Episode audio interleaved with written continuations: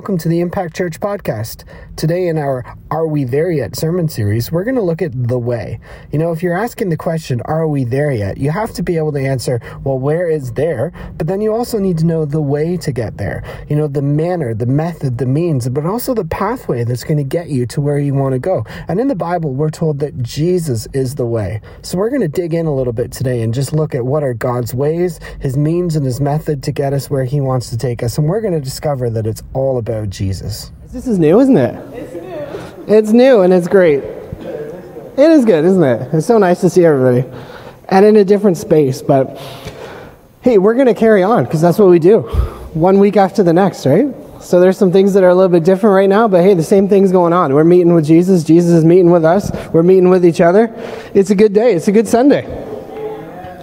Now, I, I just want to, I don't know, we are online, right? So I probably should clear some things up. I had a couple of people ask me this week, why, why did you take your shoes off? That was a bit weird. Really and weird. it was weird, right?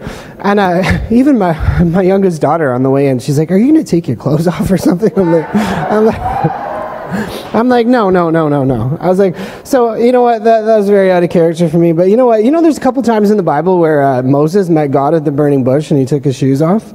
And then the, there was the angel uh, or the, the captain of the host. Jesus himself comes and encounters Joshua.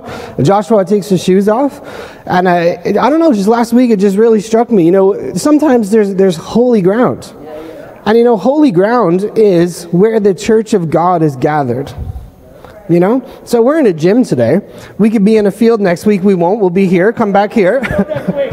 Come back to the same place. But you know what I mean? It's where the people of God are gathered, because that's what he says, where two or three are gathered. And that, that's, you know, and I really, really love the, the, the Joshua story that Pastor Carl preached on, where, where Jesus basically meets uh, Joshua, and Joshua's like, hey, are you on our side? And he's like, no. He's like, are you on their side? No. I'm here to take over. And the, the thing that just really struck me last week is, that, and, and Pastor Carl has already alluded to it a little bit today, but just how kind of polarized the world is. But you know what? Just a beautiful picture of let's get off of our ground and let's meet each other in the house of God.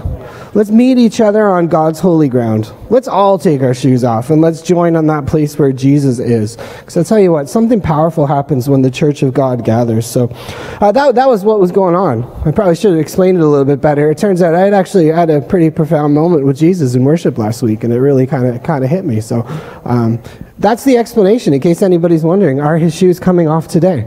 No. probably never again. but that, that was what was going on through my head. But, anyways, guys, we're going to carry on with the, the sermon series. Are we there yet? Maybe you're asking that question already today. Wow, are we there yet? When are we getting into commissioners? Are we there yet, please? but, uh, you know, you got to know where there is. And that's something we've been talking about. And for us, we've got a vision in front of us. We've got a really beautiful new space that we're going to. But also, what God is doing and what, where we're going as a church, a global church, is actually amazing it's actually worth spending time looking through the Bible and looking at some prophetic chapters. Like, even just look at Isaiah chapter 11, where it talks about some crazy stuff that there's going to be no war in the earth. The, even the animal kingdom itself is going to be transformed. Romans chapter 8, it talks about how, you know, the, the, even, even the world itself that groans for, for transformation and liberty from the things that it's in bondage to, even that is going to change. The, uh, harmony in nature. Like, oh my goodness, God is going to do something so wonderful and so amazing, and He's going to do it through us. So that's where we're going. That's where we're going. We're going to a place where the whole earth is filled with the knowledge of the glory of God and it's impactful. It's tangible. It changes things. And the world itself is going to be transformed. And it's not going to be by God Himself, and it's not going to be by us. It's going to be by Christ in you, the hope of glory. See, Jesus could do all this stuff by himself. He could just go like that and everything's all sorted out. But his plan is an intention, and his intention is to use us, to make us partners with him. So buckle up because it's going to be a pretty exciting ride. Because when I look at the world right now, I say, oh my goodness, how's that going to happen? But you can rest assured it will. It is going to happen. The whole thing is going to get sorted out. There will be peace on earth. There will be prosperity. There will not be famine. There will not be death and disease and sickness and illness. There will be no curse. Believe it or not, the curse itself has already been defeated. And there's going to be a people who realize it and stand up and say, no more. Enough is enough. It's done. And we're going to start to walk in the fullness of our identity as sons and daughters of God. And we're going to see nature itself transform, not just problems, but the very essence of everything is going to be substantially shifted and express the glory of God. How good is that? That's where we're going. I mean, what, what better message is there out there? Who else has got a better hope than that? I mean, some people got answers to problems and a few solutions to a problem that's going on, but we know somebody who actually gets into the very fabric of everything and transforms it. And he's actually already done it through his resurrection. So when he was raised up from the dead, he reconciled the cosmos to himself. Not just us, not just, you know, a single person here and there, but in his resurrection, he's already provided the solution for all of the world's problems. What's waiting to happen is for us to say, wow, I get it. And I'm going to start to walk in it in a powerful way. So that's where we're going, guys. And we're going to get there by being his witnesses, which is what we talked about last week. You'll receive power when the Holy Spirit has come upon you, and you will be my witnesses. The world needs a demonstration of the, a witness to Jesus as the resurrected one, the Lord, the King of Kings, the Lord of Lords, who's already fixed everything and in his resurrected body constituted a solution for every problem on earth. And he needs a witness. Yeah. He needs a demonstration in the earth. So he sent his Holy Spirit, and his Holy Spirit came with incredible passion and energy and clarity of what his purpose was and his intention was. He came with such zeal and passion in order to make Jesus known and the solution that Jesus is to every problem that you can find Holy Spirit inside of you. If you see a problem in the world welling up inside of you saying, I got the answer because I am the helper, I can help. I can help. I can be a solution. Because yeah. you got the helper inside of you. So that's what we looked at a little bit last week. It's just being a witness. And that's really what it boils down to. It boils down to Jesus inside of you and you giving the people around you an opportunity to encounter him through the things you say, the things you do, how you live, and how you walk. So it's actually quite easy. Jesus inside of me is so powerful. Jesus inside of me does things in my world and in my life that makes people, when they have a conversation with me, what? How did that happen? How does that work? What's going on there? See, the Bible says always be ready to give an answer for the hope that you have. Sometimes we're trying to uh, answer questions no one's asking. But hey, we got the Holy Spirit and we got the power of God. So we get to create questions in people, and then thankfully we can point them to Jesus as the answer. Today we're going to carry on with the book of Acts. We've been journeying through the, through the book of Acts, and I, I don't know about you guys, but I, I hate journeys. I just, I said this to my kids all the time, man, I love living in the country, but I wish I just had a button that I could push and be in London. Like a helicopter or something, you know, journeys, journeys bothers me. The idea of processes, I don't like them, but they're real. God does have processes, and God has ways. And it's really, really important that we understand what God's ways are, and maybe even more to the point, what his way is not. So when we say, Are we there yet? we got to know where there is. But then when we know where there is, we got to know the way to get there. We got to know the path that we're meant to take. We got to know God's path and we got to know his manner and method to get us there. So knowing God's ways is actually a big deal. So Psalm 103 verse 7 it says he made known his ways to Moses, his acts to the children of Israel. So somehow Moses had this amazing relationship with Jesus where he would talk to him face to face, like a man talks to a friend. And Moses got to know the intimate ways of God, why he does what he does and how he does it, not just see what he does from afar. That's what happened for the Israelites. And sometimes, you know, God's ways are weird. God's ways are mysterious. They're a little bit strange. He says, My thoughts are not your thoughts, nor are your ways my ways, says the Lord. As high as the heavens are above the earth, so are my ways higher than your ways. So, I mean, sometimes it's strange. It just seems weird to us. And it's almost counterintuitive. Proverbs 14 12, it says that there is a way that seems right to a man, or a woman, or a human, but its end is the way of death. See, the knowledge of good and evil, when our, our, our parents, our, our, Adam and Eve, our first human ancestors, when they, when they ate the fruit of the tree of the knowledge of good and evil, what it did is it, it put them at the center and the driving seat of determining what's good and what's bad, what's right and what's wrong. And all of a sudden they said, I know how to be like God. I know how to do God type stuff, and I can be the one who determines what that looks like and how that works. But the Bible says that's actually the way of death. So when we say, I know it in myself, by myself, I know how to get there, I know how to get to my destiny, I know how to uh, develop, I can develop myself into everything that God wants us to do, it seems right, it sounds right, but it is the way of death. And as a result, it says in Isaiah 53 that all we like sheep have gone astray. We've turned every one of us where? To his own way. For the Lord had to lay on him the iniquity of us all. Because when we decided to go our own way and we decided to eat of that fruit, something so corrupting happened to us that we became so baptized in our own self righteous understanding of we know how to do things, we know what's right, we alone are the arbiters of right and wrong, good and evil. Something happened to the human race that corrupted our nature and drove us to live out of this kind of I know the best way to do this, I know how to do God's type, type stuff. And so the prayer of the people of God from even the Old Testament days has been God deliver us and save us from the evil way. Intuitively, the people in the Old Testament, they knew there's something wrong here. There's something wrong. We're, we're trying things and it's not working. Somehow there's just a problem, right? Things just aren't going the way that they should go. So you see people like the psalmist say, Teach me your way, O God, that I might walk in your truth. Unite my heart to fear your name. Teach me your ways has been this call that's just come out of humanity ever since. Teach me your ways. The way in the, in the Hebrew, it's direct. It means a way, a road, a distance, a journey, or a manner or a method to get somewhere. So when we talk about God's ways, we're, we're talking about his path, the path he has for you, the path he has for us as a fellowship, and how we're going to realize the, the destiny of God on our lives as individuals and as a fellowship. But also, it's not just what that path leads to, but it's how do we walk that path? Asking God about his ways is a really big deal. It's a call that's come out of the human heart ever since we felt like we were alienated from him. So we're going to jump around in the book of Acts a little bit today. We're going to look at a few things, but one of the most fascinating things for me in the book of Acts is that the early church became known as followers of the way the way. So Acts chapter 9, verse 2, here's Paul. He said, well, Saul. He says, Then Saul, still breathing threats and murder against the disciples of the Lord, went to the high priest and asked letters from him to the synagogues of Damascus, so that if he found any who were of the way, whether men or women, he might bring them bound to, to Jerusalem. So it, it's really interesting because when you see in Paul, you see this conflict. And there was a great conflict in the early church because the early church actually understand themselves to be Jews. I mean, they were ethnically, but they thought that what they were doing as Christians was actually uh, the fulfillment of what the God of Israel had always promised them. So they understood themselves to be actually, we're worshiping Yahweh. We're, we're worshiping Jehovah. And we're doing it now in the way that He's prescribed through His Son. But there were other Jewish people, obviously, who didn't recognize Jesus and said, no, no, Yahweh, He does things this way.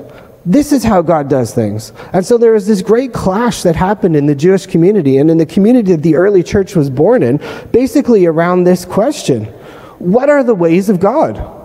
This God who met us, this God who met our ancestors, this God who communicated to us, who called out Abraham, how he, gave the law to Moses, how, how did this happen? How do we follow him? How do we serve him? And the question arose around the person of Jesus.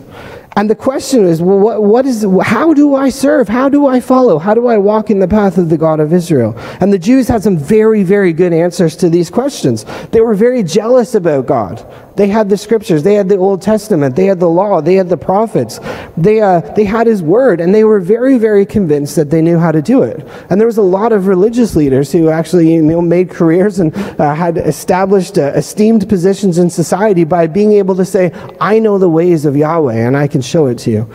Now, kind of esteem me because watch me go. I'll, I'll, I'll help you.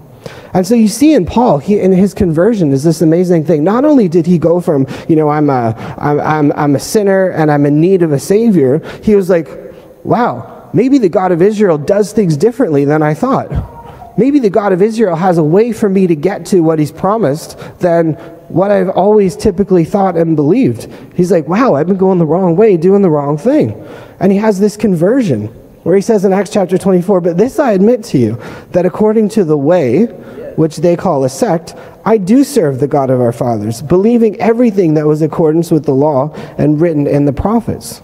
So he had a conversion where he saw that what he thought was God's ways were not God's ways at all. And what he thought was God's path and God's method for getting it, getting him there, wasn't correct at all. And he came to see that Christianity, this newly formed thing where Jesus himself came down to earth, died on a cross, was raised from the dead, ascended, glorified, poured out the Holy Spirit. He was like, wow, I think that's how God wants to get us there. This thing that we've been doing called the law, this thing that we've been doing called the prophets, this thing we've been doing called our temple system, it's not the vehicle that's going to get us there. That is not going to take us into God's promise. So they had a really hard time with this because they had a tradition. They had heritage. They had a system of worship that they believed was given to them by God. And they thought what they had represented the fullness of God's ways for them, but they didn't realize that they were only seeing in part. See, although they had the law and the prophets, they didn't really have God's ways. I don't want to try and explain that to you real quick. Watch this in John. Just give me a second because this might be initially offensive, but we'll get there. Thanks, Stephen. A couple things about the law. And when I say the law, I'm talking about, you know, we've got the law of Moses, we've got a very particular law in the Old Testament, but I'm also talking about any prescribed code of conduct, ethics, behavior, principles, systems, anything that you can basically write down and say, here's the six steps in order to get there. That's what we mean by law. So I'm not just talking about in the Old Testament when they said, don't mix your threads or don't eat shellfish. I'm talking about anything. I mean, you can make self help a law communities, we can have our own kind of laws. We can say weird things to each other, like you can't come to worship unless you look like this or dress like that. That's a law. We can say weird things to people, like the only way you're going to experience the fullness of God in your life is if you pray and fast every Friday. You know, that's a law. A law is I'm not going to manifest the fullness of God in my life unless I pray half an hour every day. That's a law. I mean, it sounds good, right? Who doesn't like to pray half an hour every day? But I mean, if you make that a routine and something that you're trusting, if I do this thing, this prescribed thing for me, it's going to result in some sort of spiritual benefit. Unfortunately, that's not true. See John chapter 1 verse 7. So when we when we reference the law here, keep in mind that's what we're talking about. The law was given through Moses. Moses brought the law. But grace and truth came through Jesus. And actually, you can read about it in, uh, in Hebrews, but it actually says there was a bunch of angelic mediators involved in the giving of the law. But key thought here the law was given through Moses. Deuteronomy 31 9. So Moses wrote this law and delivered it to the priests. Moses. Moses had a big part to play in this. 1 Corinthians 9 9. For it is written in the law of Moses Constantly throughout the scriptures, you're going to hear reference to the law of Moses, the law of Moses, the law of Moses. Moses wrote the law. The Bible refers to it as the law of Moses, and honestly, I do believe some of it came from God, 100%. I'm not trying to say that it didn't. But maybe, just maybe, some of it came from Moses too? Maybe? Or at the very least was filtered through his worldview? Now, how can I say that? Watch this Matthew chapter 19, verse 8. He said to them, Because of the hardness of your heart, Moses permitted you to divorce your wives, but from the beginning it's not been this way. Jesus seems to be saying here that at least there's some portion of what was in the law that represented what Moses permitted, but not necessarily God's intention. The law was not always God's plan. Law will not get you there. He seems to say, you know what, Moses actually added a little bit to this. Moses had a part to play in this. And maybe that's why Jesus felt totally okay coming along and saying things like, you know, you might have heard it said. Where did you hear it say? In the law. Maybe you heard it said, Matthew 21, you've heard it said, do not murder, and whoever murders will be in danger of judgment. But I say to you, whoever's angry with a brother without cause will be in danger of judgment. Matthew 5, 27, 28. You've heard it said of old, where? In the law. You've heard it said, You shall not commit adultery, but I say to you, whoever looks at a woman to lust after has already committed adultery with her in his heart. So Jesus comes along and actually says, You know what? The law is inadequate. It doesn't represent fully who God is and what he's all about. Neither does it fully help you to get to the righteousness of God. He said, Hey, this is inadequate. He says there's something else going on. And those who are experts with God's law, who really thought they knew how God does stuff and could really explain to you, you want God's best in your life, this is how you get it. Actually, those people were the ones who were totally wrong. Imagine this Jesus comes, and I think it's in John chapter 5, but he actually says, No one knows the Father except the Son. How crazy is that? Like, I mean, I take that for granted. I'm just like, yeah, that's amazing. He said that to a bunch of religious professionals. Yeah. He said that to a group of people who had 2,000 years of history of the law of God, the prophets of God. Jesus shows up and says, no one, no one knows the Father except for the Son, and those whom the Son wills to reveal him. Right. How crazy is that? I mean, how, how How would you take that? You've built your whole life on what you think God is and who you think He is and what you think He wants and what you think His ways are. And then all of a sudden, this guy, this carpenter comes along and says, eh, wrong. Everything you think you've known, sorry, wrong. I'll, I'll actually explain it to you. I mean, you can imagine some people are just like, wow, who does this guy think he is? I mean, no wonder they got so mad at him. These guys gave their lives to the business of knowing God and helping people follow him. And he says, nope, no one knows him but me. And I'll give you the knowledge of the Father. And that's what happens. That's the relationship we have with God the Father. I mean, you want to have intimacy with God? Here's, here's a one step process receive the knowledge of the Father from the Son. You can't know God any better than Jesus does. And he shares his relationship with God with us. How amazing is that? I get to walk right into his relationship with the Father. I don't have to do a 16 step process to intimacy with God or a better relationship or anything with like that. I, I can't get any better than what I have. Jesus imparts to me his knowledge of his Father and that's how I get to live. And the same faith that Jesus had in his Father to do stuff is the same faith that I get to live with when I live by the faith of the Son of God. Come on, when you see that Jesus is God's way, and we're going to get to this, but when you see this, you see that the impartation of Jesus to your spirit and soul is actually God's way and actually gives you everything you could possibly ever hope for or strive for. So, zeal, volume, willpower, conviction, none of this stuff is evidence that you're walking in God's path. You can be seriously, zealously committed to error. That's possible. I mean, doesn't Paul say about the Israelites? He's like, these guys are super zealous, but zeal without knowledge, not good. Kind of ugly. I know a lot of people, you, you might be thinking, you know, the, the law is good. God gave the law, and I'm not trying to say the law is bad. Look at this, Romans 7, verse 12. Therefore, the law is holy, and the commandment holy, just, and good. We know that the law is spiritual, but I'm carnal, and I'm sold under sin. So there's aspects of the law that did come from God.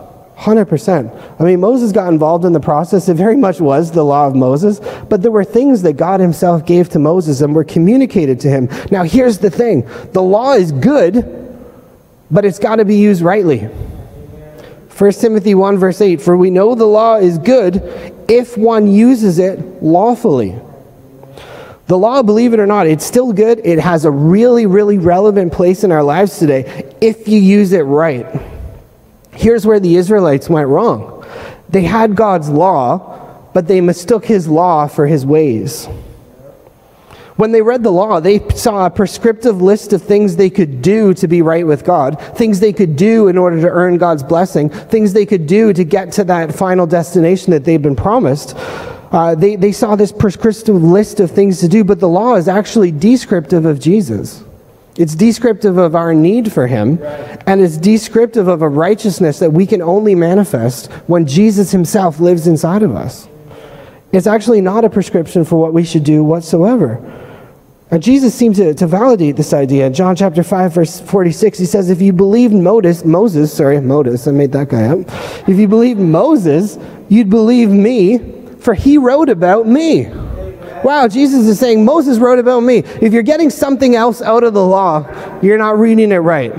You're not using it lawfully, as Paul would say to Timothy in 1 Timothy 1, verse 8 there. You're not using the law lawfully because he wrote about me. He didn't write about what to do and what not to do, although you can find that there. But if that's what you're seeing and that's where you've arrived at, you've read it wrong. According to Jesus himself. The law is actually far more than a prescriptive way of living. It's actually a prophecy about Jesus. Matthew 11, 13 says that the, the prophets and the law prophesied until John. It wasn't meant to be, here's how to live your life. And neither are the new laws that you know are out there today that you can find in Christian books and all that kind of stuff. Those laws are not and never were God's plan and intention for our lives. They are not God's ways. The law prophesied until John, because not until Jesus, but until John, because John the Baptist came on the scene and he represented the fullness of what the ministry of the law and the prophets was meant to do. Right? He, he was the greatest, of, you know, born among men or whatever under that covenant, right? But whoever's least in the kingdom of God is greater. It's like the law and the prophets, and then John sits above them. His life and his ministry summarize what they're all about. And what did John the Baptist do? Was his ministry all about how bad you are? Or was his ministry summed up in this? Behold the Lamb of God who takes away the sins of the world. There stands among you today somebody whose sandal straps I'm not worthy to undo. He's the one who's going to baptize in the Holy Spirit and fire. John the Baptist says, Hey, the law, everything that I represent in the past, it's actually not here to tell you how to do things differently. It's actually here to point you to the Lamb of God who takes away your shortcomings and failures, baptizes you in the Holy Spirit, and empowers a totally different new way of living for you. Amen. Come on. Luke 24, 44 says, Now he said to them, These are my words which I spoke to you while I was still with you, that all things which were written about me in the law of Moses and the prophets and the Psalms must be fulfilled. It was written about Jesus. It wasn't written as a guide for how to live our lives. There's some great things in it. 100% there is. For example, we'll get to this in a minute. Don't steal. The Bible says, the law says, don't steal. You shouldn't steal. But you know why you shouldn't steal? Because the Spirit of God lives on the inside of you and He's producing the love of God in you, and you realize that's not a loving thing to do. That's not in keeping with the nature of God. So, I mean, there's a little bit of confusion. I'm not saying go steal. I'm not saying go commit adultery. I'm not saying when the Bible says thou shalt not murder, go murder. That's not what we're saying at all. But what we are saying is there's a new way to live that out. And it doesn't involve living out of, you know, our stressful, energetic efforts in our own humanity to try and do the right thing so that maybe God will bless us and take us to another level. That's not what it's about. That's not God's ways. The law, the prophets, the writings, they all prescribed and represented not God's ways, not his path to get us to the destination, but humanity's own religious path. Ultimately, with the goal that we would realize this isn't it. This isn't helpful. This isn't getting us where we need to go. Amos chapter 5. I hate, this is God saying, I hate. That's a strong word. I despise your feast days, and I do not savor your sacred assemblies. Though you offer me burnt offerings and grain offerings, I'm not going to accept them. I will not regard your fatted peace offerings. Take away from me the noise of your songs, for I will not hear the melody of your stringed instruments. Instead, God says, Let justice run down like water and righteousness like a mighty stream. Amen. See, God's not into the very things, according to the Bible, God's not into the very things that the or the law prescribed. It's not the ritual, not the ceremonies, not the sacrifice, not the worship, and not even in the personal moral conduct. And how can I say this in regards to the moral law? Because even if you do good according to the law, according to moral law, you're still self righteously acting out of the knowledge of good and evil. Your good deeds are originating in your flesh, in yourself, not his indwelling spirit. And that's the difference. See, the law, whatever law it is, whether it's a, a personal growth law or a, a religious law, a church law, a church community law, law is applied by effort, personal willpower, and strength. The life of the Spirit and all the fruit and all the morality that's found within it, it's walked out by faith. Yeah. That's the difference. The just shall walk by faith. That says that a few times in the Bible because I think it's pretty important. Yeah. So the question is, what good is the law then? Well, Galatians says if the law is the law against the promises of God, certainly not. For if there had been a law which could have given life, truly righteousness would have been by that law. But the scriptures can find all under sin, that the promise by faith in Jesus Christ might be given to those who believe. But before faith came, we were kept under guard by the law, kept for faith which would afterward be revealed. Therefore, the law was our tutor to bring us to Christ, that we might be justified by faith. But after faith has come, we're no longer under a tutor. We don't live, as is Colossians chapter 2, I think, where it says we don't live by the principles of this world. Touch not, taste not, handle not. None of that's going to get you into your personal destiny. None of that's going to get you into the manifestation of the nature and the character and the ministry of Jesus. And none of that kind of stuff is going to get us as a fellowship to where God wants to take us and the impact He wants to have in this world. Those are not God's ways. See, the law used rightly is about Jesus. It points to Him as the source and the giver of life. And God wants us to see that law will never get us there. Jesus alone is God's way. Not the law of Moses, not any other law. And that actually means, and just as an aside here, but that means that the, like even the law of civil governments, the law of the land can be used to punish evil, but it can't produce righteousness. It cannot produce righteousness. Legalism, uh, fear, coercion, carrots and sticks, fines, imprisonment, all that kind of stuff. Nothing about in that realm can produce righteousness. All it can do is hold evil back, but even then, only to a point. That's why God's priority is to change hearts. Right. the hearts of the people in a nation, not those who are elected in it. It's almost a moot point. Because the, the, the problem goes so much deeper than actions, it speaks to nature. And only Jesus can change nature. So the law is not God's way. Any law, any type of law, in any way, in any shape, in any form, in any manner. Law does not get you there. It is not God's way. It says here that Jesus is the way, the truth, and the life. And this is what caused so much problems in the early church, and this is what causes a lot of problems, if I'm honest, in churches today there's two groups of people one who really who both really believe that they know and adhere to god's ways and god's path. And you can read about the struggle in galatians.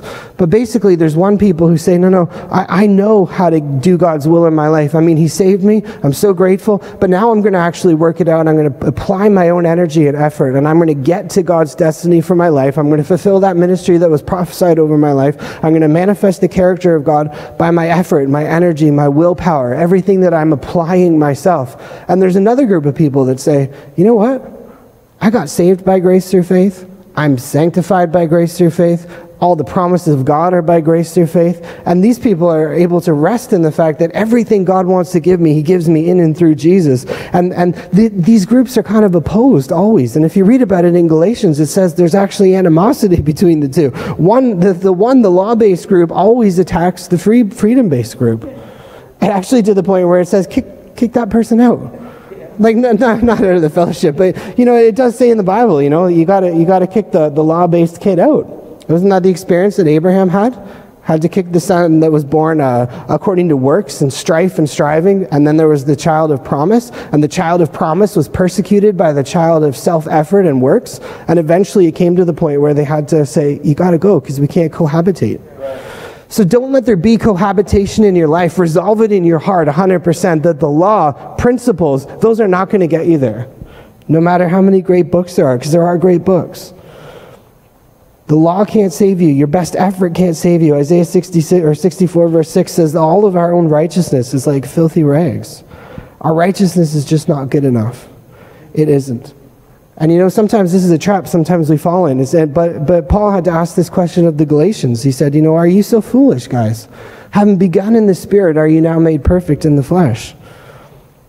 Acts 13, 38 and 41 says, Therefore let it be known, brethren, that through this man Jesus is preached to you the forgiveness of sins, and by him everyone who believes is justified from all things, catch this, which could not be justified by the law.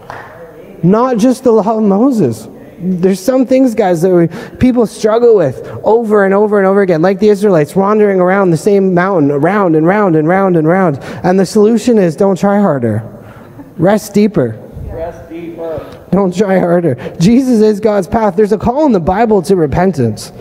There, there really is. But I mean, the, the repentance of God is a change of mind. So look at this in Ezekiel. He says, Therefore I will judge you, O house of Israel, everyone according to his ways. Repent and turn from your transgressions, lest iniquity be your ruin.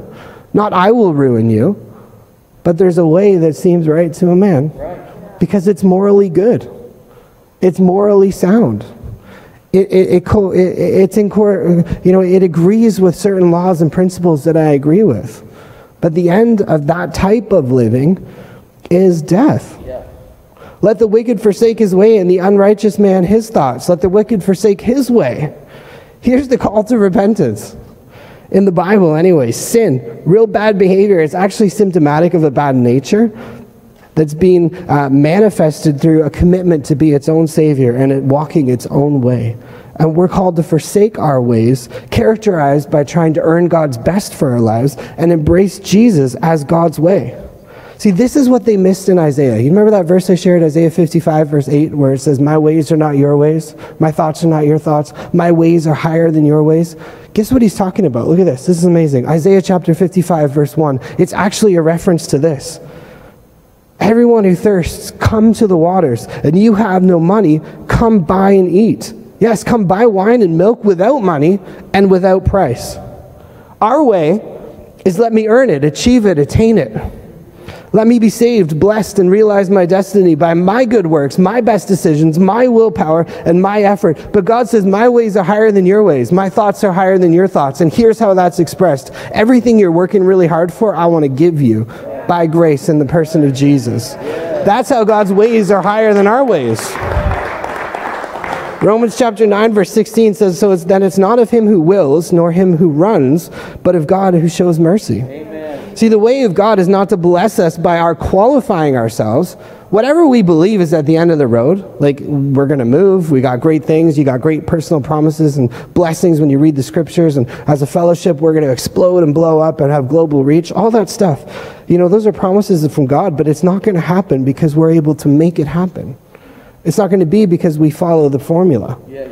It's going to be because we have faith in God. Yes, God has placed us in Christ, and all of his promises are yes and amen in Jesus, not in my best efforts. I know I'm belaboring the point, but I can't say it loud enough or clear enough. It's in Christ that all the promises of God are yes and amen. And the Bible says, for, uh, yeah, 1 Corinthians 1, uh, verse 30, it says, But of God are you in Christ Jesus. Yeah. So if all the promises are yes and amen in Jesus, all I got to do is be in him because he's the one that actually all the promises were made to, and I'm participating in his inheritance. If you read that in Ephesians chapter 1, where it talks about the riches of his inheritance in the saints, you're not qualifying for your own inheritance. You're getting a portion of what belongs to Jesus, and he's graciously sharing it with you. so if, if it's just because I'm in him, the question is, how do I get in him? How do I stay in him? What if I fall out of him? But here's, here's just a, a, simple challenge. But of God are you in Christ Jesus? Right. Just leave it there. Yeah. God put me in Christ Jesus. Right. You know, there's lots of biblical answers to how did I get there? When did I get there? Can I fall out? All that stuff. How about I just say, I'm in Christ because God put me in Christ? Right. How about we say to one another, You're in Christ because God put you in Christ?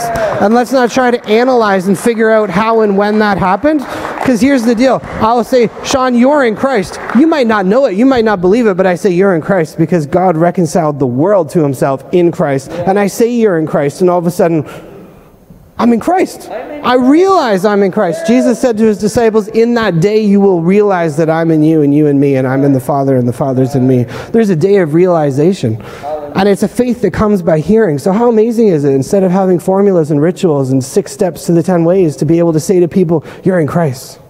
Of God are you in Christ Jesus. Therefore, you are fully qualified. And this is why, you know, we're on a different kind of journey. The Bible says, Blessed is the man whose strength is in you, whose heart is set on pilgrimage. As they pass through the valley of Baca or weeping, they make it a spring.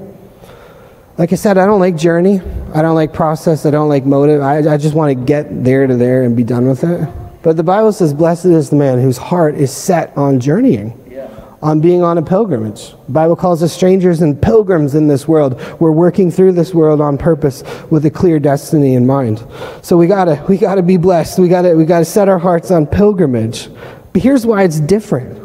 Here's why the way of God, the path of God that we're walking as a fellowship and that you're walking as an individual believer in Jesus is different. Here's how it's different. We're not on a pilgrimage or a journey to get something. We're on a journey where we dispense what we have. Right we're not on a journey where there's like we the church should never suffer from this kind of destination disease or whatever they call it where it's like after i do this then that. We should never have that See, we, the, the path of God, Jesus is the way. That way is loaded with benefits. And the journey that we're on is not trying to get somewhere, but walking through life, dispensing the good things that we already have. So, guys, we're on a journey. Part of that journey involves being here on a Sunday morning in a school, but we're dispensing benefits. We're not just taking stuff, we're giving it. Pray for the school, guys. Pray for the school. Yeah. Imagine that the grades in the school, imagine that the, the, the culture, imagine good things happen because, wow, the people of God at Impact Church, they came through here for a couple of days, and so, or a couple of weeks anyways, and some of the things that happened, a couple of days, that's, a, that's a slip. Do you know what I mean? You walk through things, and you should be leaving it better than you found it. Right. You walk through things and you're in a journey through life, and sometimes there's awful things in front of you, but your heart's set on pilgrimage. You realize I don't have to get to the other side in order to get stuff because I'm fully loaded and packing right now. I can walk through that thing and change it. That's the different kind of journey that we're on. So we do this by faith. Ultimately, guys, our, one, one aspect of our, our, our, eternal destiny and purpose is this. It's in Ephesians chapter 2, verse 4 to 7. It says, But God, who's rich in mercy, because of his great love with which he loved us, even when we were dead in our trespasses, he made us alive together with Christ. By grace you've been saved He's raised us up together with him, made us to sit together with him for this reason, for this purpose, that in the ages to come he might show the exceeding riches of his grace and his kindness towards us in Christ Jesus. Yes. How amazing is that? How amazing. The, the, the there that we're getting to again, Ephesians chapter 3, it talks about the eternal purpose of God, us manifesting the manifold wisdom of God. Basically, that happens by just saying yes. Thank you, Jesus. You get to load me with all the benefits, and I'm just going to manifest your goodness and your grace in my life every day. And as I walk through my life with a clear destination in mind, I'm not going to be better when I get there. Something greater is not going to happen. Right now, I'm complete and I'm full in Jesus. Yeah. Colossians 2, you are complete in Him, complete in every way. The word complete and perfect is telos. It means that you've been perfected unto your final destination.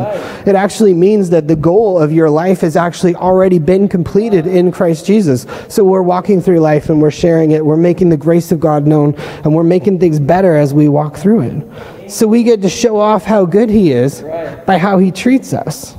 So let's embrace His ways. His ways are so much higher, so much better than ours. And here it is. This is the way that's better. Everyone who thirsts, come to me. You who have no money, come buy and eat. Yes, come buy wine and milk without money and without price. There's an exchange going on. What does he mean? Buy it. Well, here's what you got to exchange your way of earning it for his way of giving it freely. Right. That's it. That's the exchange. Why do you spend money, he asks, for that which is not bread, your wages for what does not satisfy? I mean, who can actually say that a religious, religious life is actually really fulfilling, anyways? Right. Seriously? The mindset of the spirit is life and peace, but the mindset on the flesh is death. Yeah. There, there's an emotional, uh, mental toll that you'll pay by committed to living according to laws and principles and rules. Listen carefully to me, he says, and eat what is good. Let your soul delight itself in abundance. Incline your ear and come to me. Hear, and your soul shall live. I'll make an everlasting covenant with you, the sure mercies of David. And on this side of the new covenant, that's already happened in Christ. God himself made a covenant with Jesus, and everything that Jesus has and is, is ours. We just got to rest into it. So God says, My ways are not your ways. I'm going to get you there not by your effort, not by your strife, not by your striving. You can abandon and you can let go of any commitment you have to laws and rules and principles and all that kind of stuff. And you'll actually manifest the beautiful nature of Jesus and his power by resting in him and letting the fruit of the Holy Spirit in your life pop out. That's the way of God. It's really simple. The tricky thing is just believing it's that simple. Right. It really is. So, guys, here's the deal. There's a. I showed you this last week, but that's where we're going. But on the way, through here, on the way, we're going to bless one another. We're going to bless the community here. Yeah. We're going to see great things happen because like, blessed is the person whose heart is set on pilgrimage. They go through the valley of Baca. I'm not saying the school's Baca. Somebody might have said so an hour ago, but this is not Baca. But you know what I'm saying. Blessed is the man whose heart is set on pilgrimage. They go from strength to strength. And they go through the valley of Baca and they make it a better place. So we got incredible purpose and destiny there, but we got destiny and purpose here. Amen? Amen. Amen. All right. All right, stand up with me if you will, guys.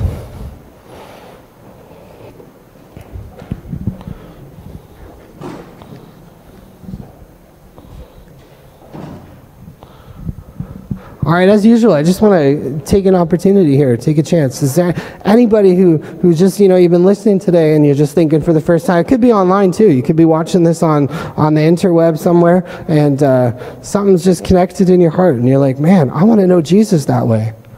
I want to walk in the ways of Almighty God. I want to be one of those people who God just gives freely everything that He is and has. And all I have to do is say yes by faith. If you've never done that before, just want to give you a chance right now. I'm just going to count to three and ask that just as a way of having a little bit of faith. Uh, everybody, if you don't mind, just close your eyes and bow your head and give somebody a, a moment to put your hand up at the count of three. Ready? One, two, three. Just as a way of saying, yeah, I believe. I believe that. I accept that. I want that. Thank you. You guys, if you're watching at home and that's you, stick your hand up right where you are, sitting on your couch, whatever. Just a way of saying, you know, this is my faith. I'm identifying that I want to be one of those people. Here's the wonderful thing Jesus has done everything for you. He really has. All the blessings, all the promises, all the goodness of God for you is because of Him, and He just wants to share it with you. So let's pray together, guys. Lord Jesus, thank you for loving me. Thank you for saving me. Thank you for accepting me. I accept you. In Jesus' name. Amen. That's it, guys. It's just accepting that God accepts you. That's it. Because He has and He does. Guys, we got a ministry today. If you want any in the house, I think on online there's going to be Zoom prayer rooms as well. I think Jeremy and Sharon will be in this all access pass place looking for you. But if you're on the prayer ministry team today, we're actually going to have you instead of coming up here, go over against that wall there. That way, when we're taking things apart, we've got some space. So, uh, yeah, if the prayer team can just make your way over there, and if you want prayer today for anything, please go on over there, and uh, that'll happen. But let's pray together. Father, thank you so much. Thank you for Jesus. Thank you for the way, the truth, and the life that He is. Thank you for your commitment to us, to bless us, to pour out good things in our lives for no other reason other than you're gracious and you love us. Lord, we open our hearts wide, we open our minds, we open ourselves up to walk in your ways and to let our lives become demonstrations of what you would freely give us, what you have freely done to us, and to become a demonstration in our own lives of what God can do when we just say yes. So I thank you, Father, and I pray that every single person here watching online or in this room in the sound of my voice, Father, I pray that the knowledge of the Lord Jesus Christ and the knowledge of his grace would be something that was deeply made real and manifested in hearts by your Holy Spirit today, I pray. In Jesus' name, amen.